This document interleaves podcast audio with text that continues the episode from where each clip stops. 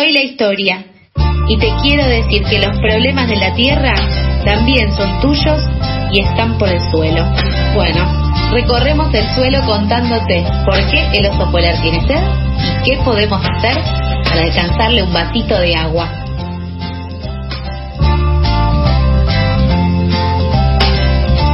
doce del mediodía, treinta y cinco minutos. Empezamos el último bloque de Pasadas por Alto, llenos de cosas para hablar. Ya por lo pronto le vamos a dar la bienvenida a Mijael, quien va a conducir este Por el Suelo, esta columna de problemáticas socioambientales que semana a semana eh, nos tomamos este rato para charlar acá en Pasadas por Alto. Hola, Hola Mica, Sofi, Charlie, ¿cómo están? Bien, ahora mejor. Muy Ay, bien. Qué bueno, Carlos. Muchas gracias por esa bienvenida.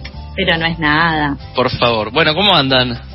Bien, a full, eh, hablando de un poquito de todo. Recién, mira, aparte de justo cómo son las cosas que se tocan todas las variables, recién se fue Dani Méndez de Dónde Están los Libros, la columna literaria, y hablamos de agrotóxicos porque tocamos el tema de Samantha Schweblin y de distancia del rescate. Así que mira, todo, todo tiene que ver con todo. Todo calculado. Y hablando de agrotóxicos, y justamente la persona que ahora voy a presentar tiene un libro que se llama Agrotóxico. Patricio Eleisegui está con nosotros. Lo queríamos invitar para conversar de temas varios, como lo solemos hacer aquí en Por el Suelo. Así que le doy la bienvenida y lo presento a Patricio. Patricio, ¿cómo estás? Bien, bien, ¿cómo les va? ¿Cómo andan? Hola, Patricio, ¿cómo estás? Muy bien, ¿y vos? Un gusto poder charlar con ustedes. El gusto es nuestro, sobre todo porque sabemos que andás por ahí, por por otros lares, y que, que te des este rato para, para charlar con nosotros, eh, está muy bueno, así que te agradecemos. No, por favor, un gusto, ando escapado, así es. Pero bueno, acá estamos firmes. Aparte de la diferencia horaria, eh, en un punto es beneficiosa. Yo tengo dos horas menos en este momento, estoy en Yucatán, en México.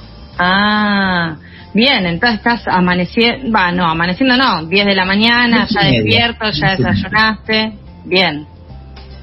Conseguimos yerba, todo está bien. Bueno, ah, listo. Bien. Buen panorama ordenado. Entonces, buen panorama. Eh, pero bueno, la invitación a Patricio tiene que ver con motivos varios. Para quienes lo conocen sabrán que es un referente del mundillo socioambiental, que viene trabajando hace muchísimos años en distintas problemáticas socioambientales, y como ya hemos hecho en alguna ocasión aquí en Por el Suelo, nos parecía importante seguir con este ciclo de conversaciones y de entrevistas para profundizar en distintos temas. Y en un ratito nos vamos a meter en algunas cuestiones de coyuntura, pero la primera pregunta que me surge, Patricio, para arrancar esta charla y este intercambio es: ¿cómo ves el contexto electoral en clave socioambiental? ¿Qué opinás? ¿Ves que se esté hablando de estos temas? ¿Te parece que no? ¿Por qué sí? ¿Por qué no? Y sobre eso, bueno, creo que hay bastante tela para cortar. Arrancamos. Sí, demasiada, ¿no? Digo, sí, es un, es un momento bastante complicado porque vemos, pr primero, por un lado, eh, una movilización social muy fuerte. Creo que quedó en evidencia eh, la semana pasada, por ejemplo, con lo que fue la actividad en rechazo al potencial acuerdo con China para la producción de, de carne porcina, ¿no? Eh, al mismo tiempo, eh, del otro lado tenemos un vacío en cuanto a... a esto, a darle espacio al reclamo justamente ambiental que se viene realizando desde muchos sectores, cada vez más amplios, afortunadamente, eh, pero notamos después de concluir un julio, un agosto, eh, básicamente cercano al colapso, eh, que sigue estando ausente, ¿no? Toda esta presencia justamente de, de estos aspectos que nos vienen determinando el día a día y, y se hacen cada vez más evidentes. O sea, fíjense ustedes que estamos con la situación eh, de los humedales ahí, que, que, que básicamente no tiene impulso eh, legislativo más allá de, de, de la instancia a la que se llegó hasta ahora, eh, la aprobación por parte del gobierno de, de la ciudad del acuerdo con IRSA para... para esto, entregar el humedal a esta compañía, a esta desarrolladora inmobiliaria, para ejercer, llevar a cabo prácticamente un barrio cerrado en la, en la ciudad, ¿no? Ahí en la zona de Costanera Sur. Eh, bueno, obviamente la cuestión de, de los cerdos con China, por supuesto, las, la bajante de, histórica del Paraná. Bueno, son muchos aspectos y ninguno de los eh, bloques fuertes para la contienda electoral que viene está haciendo mención a estos temas, a estas afectaciones. Eh, lo encontramos, sí, en, en el discurso de, de repente de la izquierda, de, de, de lo que es el bloque ecosocialista, ¿no? que, que tiene una, una posición histórica ya con este tema. Entonces, me parece que lamentablemente seguimos en, en lo mismo, eh, a manos justamente de, de dos fuerzas fuertes, ¿no? Digo, hablo de, de, del, del gobierno nacional, del Frente de Todos, y por el otro lado eh, el macrismo, ¿no? Con, con la idea de mantener esta matriz extractivista que es la que viene generándonos este desastre al que asistimos todas las semanas, ¿no? ¿Es posible con esta cuestión de, digo, una lógica bipartidista, muy polarizada, cada año quizá más que el anterior en materia de Frente de Todos, Juntos por el Cambio, ¿ves posible que el discurso y el reclamo socioambiental gane verdadero espacio? ¿O crees que lamentablemente nos vamos a tener que acostumbrar a que lo toquen de manera superficial y cada tanto suban una historia el Día del Ambiente y se hagan, bueno, los interesados? Claro, el Día del Árbol, perdón, que fue este domingo. ¿Crees que podemos ir más allá de eso o nos tendremos que satisfacer y no buscar respuestas en el Congreso Nacional? La verdad que es, yo quiero creer que todavía estamos a tiempo, ¿no? Siempre creo que, que es una es la lectura obligatoria que tenemos que hacer y, y también la obligación nosotros de, de mantener justamente esta posición y exigir. Yo noto una discusión eh, más amplia, sí, respecto de otros tiempos. Creo que ustedes también verán lo mismo, ¿no? Sobre problemáticas que antes estaban muy escondidas, eh, justamente agrotóxicos, ¿no? La situación de los pueblos fumigados. Eh, el tema de, de, de las comunidades ancestrales, ¿no? Lo, lo que está pasando justamente con, con los humedales, me parece que tiene un espacio que en otros momentos eh, no tenía, no se discutía, ni mucho menos, y eso es lo, lo positivo a, hasta el momento. Sí creo también que esta discusión que de repente se está dando en un nivel más amplio, a mí me sorprende mucha mucha gente que conozco de años que antes de repente no reparaban en lo que comían, en la agroecología, y hoy son palabras muy comunes, muy usuales en sectores que antes de repente no miraban justamente estas problemáticas. Eh, me parece sí que este espacio que se está generando, esta discusión mayor, eh, todavía es de base, todavía es, es muy abajo, pero también es hija del desastre, ¿no? Y creo que, que va a haber una discusión política mucho mayor, lamentablemente, de la mano de esta palabra, de este colapso, del que venimos hablando unos cuantos. Eh, me acordé ahora, mientras justamente les decía esto, de, de Medardo Ávila Vázquez, un médico de Córdoba, justamente un referente en la investigación de los pueblos fumigados, y hace como siete, ocho años, eh, que en una entrevista yo le decía, ¿no? Esto, le, le digo, ¿qué pasa que no lo vemos? ¿Por qué esto de repente no está en agenda? ¿Por qué este desastre que es tan grande eh, no tiene espacio en los medios? Y él me dijo una cosa tan dura pero tan real, me dijo, hey Patricio, quizás hace falta mucho más cáncer. Y, y en un punto es, es algo que podemos eh, lamentablemente entender en esa clave, ¿no? Que quizás el desastre todavía no es tan grande como para que los sectores políticos Eh, dominantes le den el espacio que se merece, ¿no? Entonces, no se seque, bueno, se secó el Paraná, quizás hay que esperar que se sequen eh, algunos algunos ríos más, ¿no es cierto? Que de repente las quemas lleguen a la ciudad de Buenos Aires o que pase un avión fumigador arriba de Palermo y, y en ese momento entendamos un poco mejor las cuestiones, ¿no? Eh, no creo que nos tengamos que resignar. Sí creo que hay mucha más discusión, pero me parece que no todavía la suficiente como para que los bloques dominantes Eh, hagan espacio justamente al reclamo que, es, que se viene llevando a cabo. Yo quiero destacar, estamos charlando con Patricio Eleisegui en la columna de Mijael Kaufman en Por el Suelo, que quiero decir muchas cosas, así que me los anoté para ordenar. Mija, ponete contento porque voy a tratar de, de ordenarme.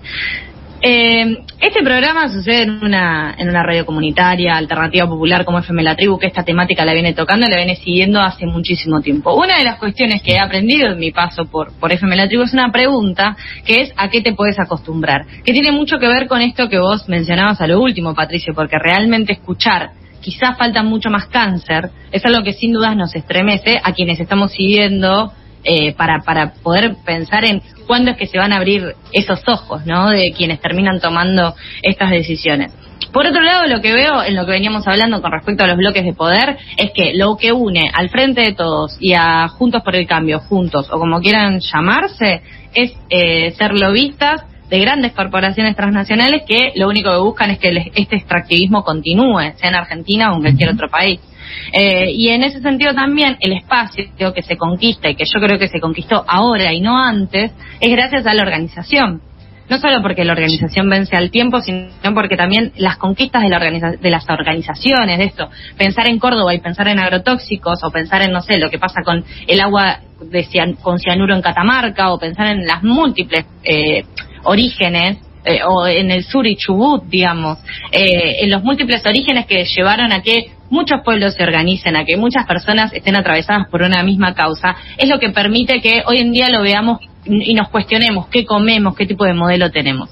Ahora bien, a todo esto, en los espectros amplios del debate político, más mainstream y de lo que se habla o se pone en agenda, hay un debate, que yo quiero que hablemos, que Patricio vos digas cuál es tu opinión, un debate o un falso debate, lo podemos discutir también acá, que es entre, ay, pero los ambientalistas no quieren que el país se desarrolle.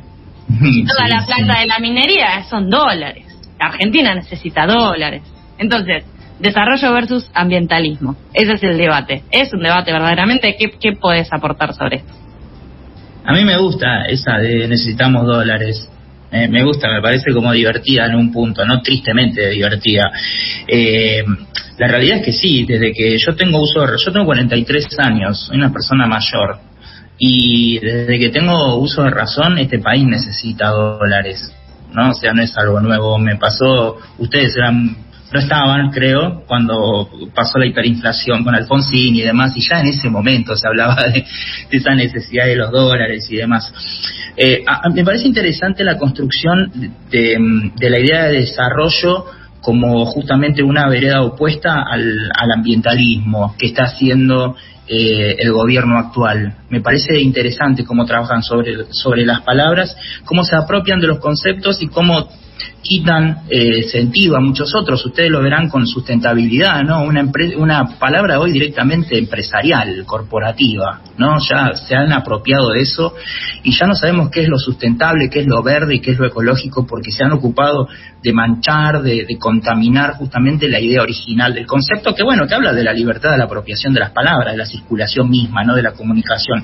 Eh, La verdad es que eh, yo siento que, que el gobierno ha sido muy hábil en esta, en, en marcar estas dos, esta diferencia, no decir que bueno, que porque uno esté hablando de que no quiere de que de repente destruyan los salares eh, en la puna, está en contra justamente de la posibilidad de generar dólares a partir del litio, ¿no? O sobre la cuestión obviamente de la megaminería o de los agrotóxicos o la siembra de transgénicos.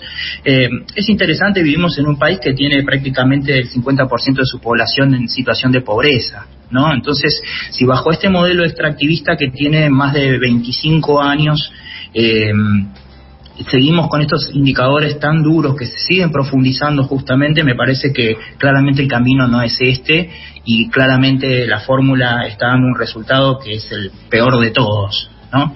Eh, a ver, insisto, las provincias mineras, esto no lo digo yo, hay muchos referentes que lo vienen comentando, detallando y demás, hay trabajos estadísticos muy muy precisos que demuestran que la minería no ha generado ningún tipo de cambio positivo en términos económicos en esas provincias, al revés, ha aniquilado el resto de las eh, actividades económicas previas a esta eh, explotación que se hace en Catamarca, que se hace en las provincias que tienen litio, justamente Catamarca es una, eh, que se ha eh, por ejemplo, retrocedido en los procesos industriales inclusive, que muchas veces eh, esto se habla, ¿no? Que hablan, dicen, bueno, eh, ¿qué litio estamos exportando? Por poner el ejemplo, ¿no? Bueno, estamos exportando cloruro, de, exportando nosotros no, por supuesto. Eh, lo están haciendo compañías multinacionales que abastecen a las grandes automotrices, que básicamente están trabajando en el desarrollo de un auto verde, como digo yo, para el primer mundo occidental blanco.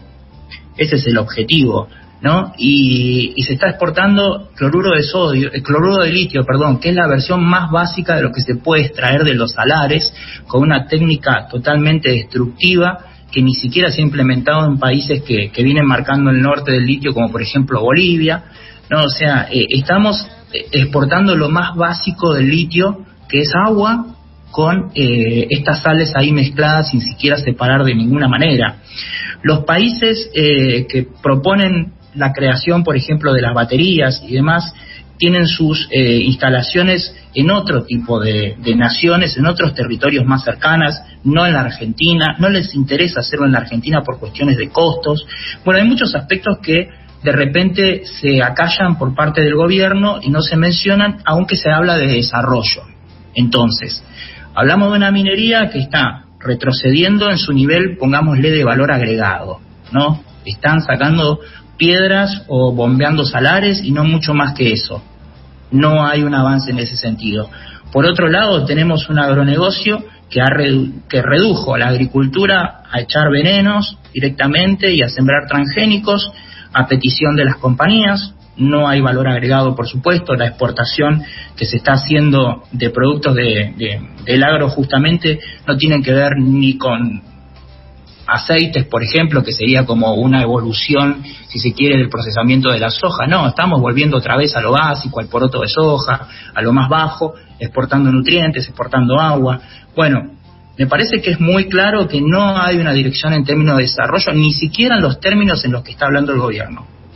Esto no lo digo yo, hay muchos especialistas que lo vienen profundizando justamente, ¿no? Entonces, ¿qué dólares? ¿Cuántos realmente? Lo de las granjas porcinas, yo tengo una posición bastante dura en el sentido de que entiendo de que China ha sido el gran prestamista de Argentina desde el año dos mil a hoy, y la realidad es que Argentina no ha hecho devoluciones hasta ahora de todos esos préstamos, lo cual me lleva a pensar de qué forma realmente van a financiar estas granjas, si va a ser un financiamiento que viene desde China o en todo caso es una devolución a Argentina ante lo que todavía no se ha cumplido. Ese es otro aspecto, ante los swap que están en el Banco Central. Bueno, hay una gran mentira, creo, en torno a todo esto, y por otro lado, eh, este modelo obviamente nos ha metido, como decía, el, con la mitad del país bajo la línea de pobreza, y si hay algo que no podemos mencionar justamente en ese sentido es la palabra desarrollo, ¿no? Me quedo... Me quedo tiritando en unas cuantas cuestiones, y no te voy a mentir, Patricio, y a quienes están del otro lado, que cuando antes dijiste la frase y la conversación que tuviste con Medardo, me quedé como con un escalofrío y, y hasta me lagrimearon un poquito los ojos porque fue como tan cierto que duele, me animo a decir. Y también, para, para contarte a vos, Patricio, y a quien está del otro lado, quizás la primera vez que en la columna creo que traemos un baldazo de agua fría que se resuma tan bien en tan pocas palabras. Eh, y así que agradecerte por un lado, eh, en cuanto a eso. No, sí, por el no. otro, me, me parece interesante, y ya para ir cerrando, porque en unos minutitos nomás termina el programa, no solo la columna, preguntarte algo más de tinte metafórico y bien amplio para que puedas explayarte en, si tuvieras que decir, ¿qué anhelás en materia socioambiental para Argentina y para Latinoamérica, estando vos en México, y para ponernos, no cursis, pero para que puedas realmente contar hacia qué horizonte te gustaría que caminemos colectivamente en materia socioambiental? Bueno, me, me gustaría que puedas contar un poco sobre eso. Para abrir nuevas esperanzas, como vos, mija, sos el presidente del mundo y estás diciendo, Patricio, te cumplo la que vos me digas, pero me tenés que decir una. Vengo con la varita mágica. Claro. Es difícil, realmente el, el, el mapa latino, ¿no? Está marcado justamente por por estas situaciones de extractivismo desaforado, ¿no? Bueno, eh, yo confío, tengo esperanza en que realmente las luchas que son cada vez mayores en la organización que se está dando en los territorios va a generar una... se va a revertir este cuadro que tenemos hoy por hoy. Yo tengo ese anhelo, ¿no? Eh, obviamente que, que tenemos que modificar nuestros hábitos de consumo, creo que eso es básico. No, creo que eso es básico. Eh, me parece también que necesitamos, eh, por supuesto, bloques políticos que entiendan que tienen que hacer una defensa de los territorios, pero esto no va a surgir sino desde abajo, y es lo que está pasando, y creo que también nosotros en este espacio lo estamos generando de alguna manera, ¿no? Contando que es el colectivo lo que va a generar este cambio, que creo que es lo que está ocurriendo. Creo que hay más organizaciones, eh, hay más... no sé, desde vecinales hasta obviamente la lucha de los pueblos ancestrales. Acá en México, en Yucatán, se está dando con la situación de las granjas porcinas una batalla larga, pero que los pueblos están dando de mejor manera, asesorados legalmente, con conocimientos justamente de hasta dónde se puede llegar, ¿no? Digo, en términos legales, y qué alternativas, eh, inclusive productivas, se pueden postular. Me parece que el territorio y sus habitantes, el territorio afectado, está generando la misma respuesta de hacia dónde tenemos que ir, y considero que tenemos que seguirlos, hay que escucharlos, y cuando se pueda caminar esos mismos espacios, eh, y me parece que el, el futuro va por ese lado. Yo anhelo eso, ¿no? Que esas luchas terminen justamente en una enorme victoria, y al mismo tiempo que volvamos a al modelo que conocíamos de agroecología, cuando la palabra agroecología por ahí no era eh, tan usada o se había pensado, y de repente esto, ¿no? Pensar en nuestros consumos, ser consumidores conscientes, discutir nuestra alimentación, por supuesto, y tratar de lograr una mejor calidad de vida para todos. Me parece que es lo, lo que aspiro, ¿no? Una sociedad inclusiva, por supuesto, que escuche a sus actores y que miremos más a los que estuvieron antes, y también obviamente a las comunidades ancestrales que no por algo llevan tantos años con nosotros y, y bueno, marcando la agenda de qué es lo correcto, ¿no? Y cómo es el buen vivir. Patricio, hace rato ya tenemos eh, sobre la mesa el debate de las eh, granjas porcinas. ¿Qué, qué podemos esperar con, con respecto a eso en, lo, en los próximos meses aquí en Argentina? Bueno, obviamente yo creo que ya estamos todos eh, eh, enterados de que esto se va a cerrar por separado, ¿no? Que ya el Estado Nacional se ha dado cuenta de que, que la mejor manera de negociar es a través de los tentáculos, aprovechando el modo de capitalismo que propone China. Eh, hay que acordarse que, que de repente China tiene una forma de negociar que es muy distinta a, a, a la ruta que toma Estados Unidos, Europa. Ellos son más formales en el sentido de negociar de repente de país a país, no con las autoridades nacionales. China, ustedes habrán visto, eh, negocia una venta de, de cosechadoras o con un municipio. A ellos no les importa, pasan por encima de todas estas escalas. Entonces, me parece que en ese en esa dirección se ajusta muy bien esta decisión del gobierno de ponerse a un costado y decir, bueno, nosotros no estamos negociando el acuerdo, pero tampoco podemos dejar que, podemos negar que las provincias, o, o podemos evitar que las provincias lo lleven a cabo, los municipios. Me parece que, que los acuerdos se van a ir cerrando así, de manera eh, celular, por goteo, ¿no? Y cuando queramos acordar vamos a tener toda la estructura montada. Ese es el gran problema. Del otro lado estamos obviamente nosotros, ustedes, yo, eh, los colectivos sociales, bueno, quienes estamos de alguna manera exponiendo esta situación y el impacto que va a tener. Hasta ahora yo creo que venimos muy bien, ¿no? Llevamos un año, ese acuerdo no se pudo firmar, lo tuvieron que prolongar dos meses. Me parece que eso es una eh, es una puerta abierta a, a cómo se tiene que resistir y hacia dónde se tiene que llevar la, la discusión ambiental. Quien dice esto es Patricio Eleisegui, él es escritor, periodista, investigador, autor del libro Agrotóxico, otro Envenenados y entre otros, varios libros. También hace poco acá en el aire de F M La Tribu estuvimos hablando por la investigación que realizó con los niños wichís sobre estos superalimentos que se estuvieron brindando como soluciones nutricionales, que también tenían que ver un poco con todo esto, ¿no? Llega un punto en el que estos debates... Eh, pensamos, pone, ponerle el nombre de granja porcina o ponerle el nombre del megaproyecto extractivista que quieras y casi siempre terminan siendo eh, la fuerza de la organización por un lado versus eh, quienes quieren vender al mejor postor nuestros recursos, ¿no? Eh, y todo esto sucede por el suelo, así que, eh, mija, eh, te pido que, que vayamos cerrando, nos quedan dos minutos, así que tenemos que cerrar y despedirnos entre todos. Primero que nada, agradecerle a Patricio por el espacio, que más allá de la diferencia horaria pueda estar aquí con nosotros, que no es la primera vez y por supuesto que tampoco será la última, y me quedo con, con esta palabra de resistir y de la construcción colectiva, de que así como sucedió con el acuerdo porcino y después de un año todavía no lograron firmarlo y tuvieron que empezar a cranear otras estrategias, haremos lo mismo en cada batalla y en cada lucha de tinte socioambiental hasta que deje de ser un tema de relleno y realmente sea una prioridad en cada agenda política y mediática, porque no queda otra que la construcción colectiva y no queda otra que también poner voces sobre la mesa de quienes están hace rato en estos temas. Por eso también la invitación a Patricio y por eso la invitación a seguir construyendo esta columna de forma colectiva. Gracias, Patricio, por este ratito. No. Te mandamos un abrazo grande que llegue a México. Gracias, no, muy amables, la verdad, perdón el tema de, de la diferencia. Acá, para resumir algo chiquitito sobre las batallas que vienen, ¿no? Hay una discusión muy grande, por ejemplo, sobre los proyectos eólicos, sobre los proyectos de, de las energías llamadas alternativas. Bueno, es un punto para seguir, porque me parece que, que van a haber otros frentes de tormenta que, que en algún momento vamos a tener que, que, bueno, que atravesar justamente sobre cuáles son las alternativas que se proponen, que vienen del mismo sistema y quiénes son los que están atrás justamente de todo esto que se presenta como la, la opción verde, pongámosle así, ¿no? Uh-huh.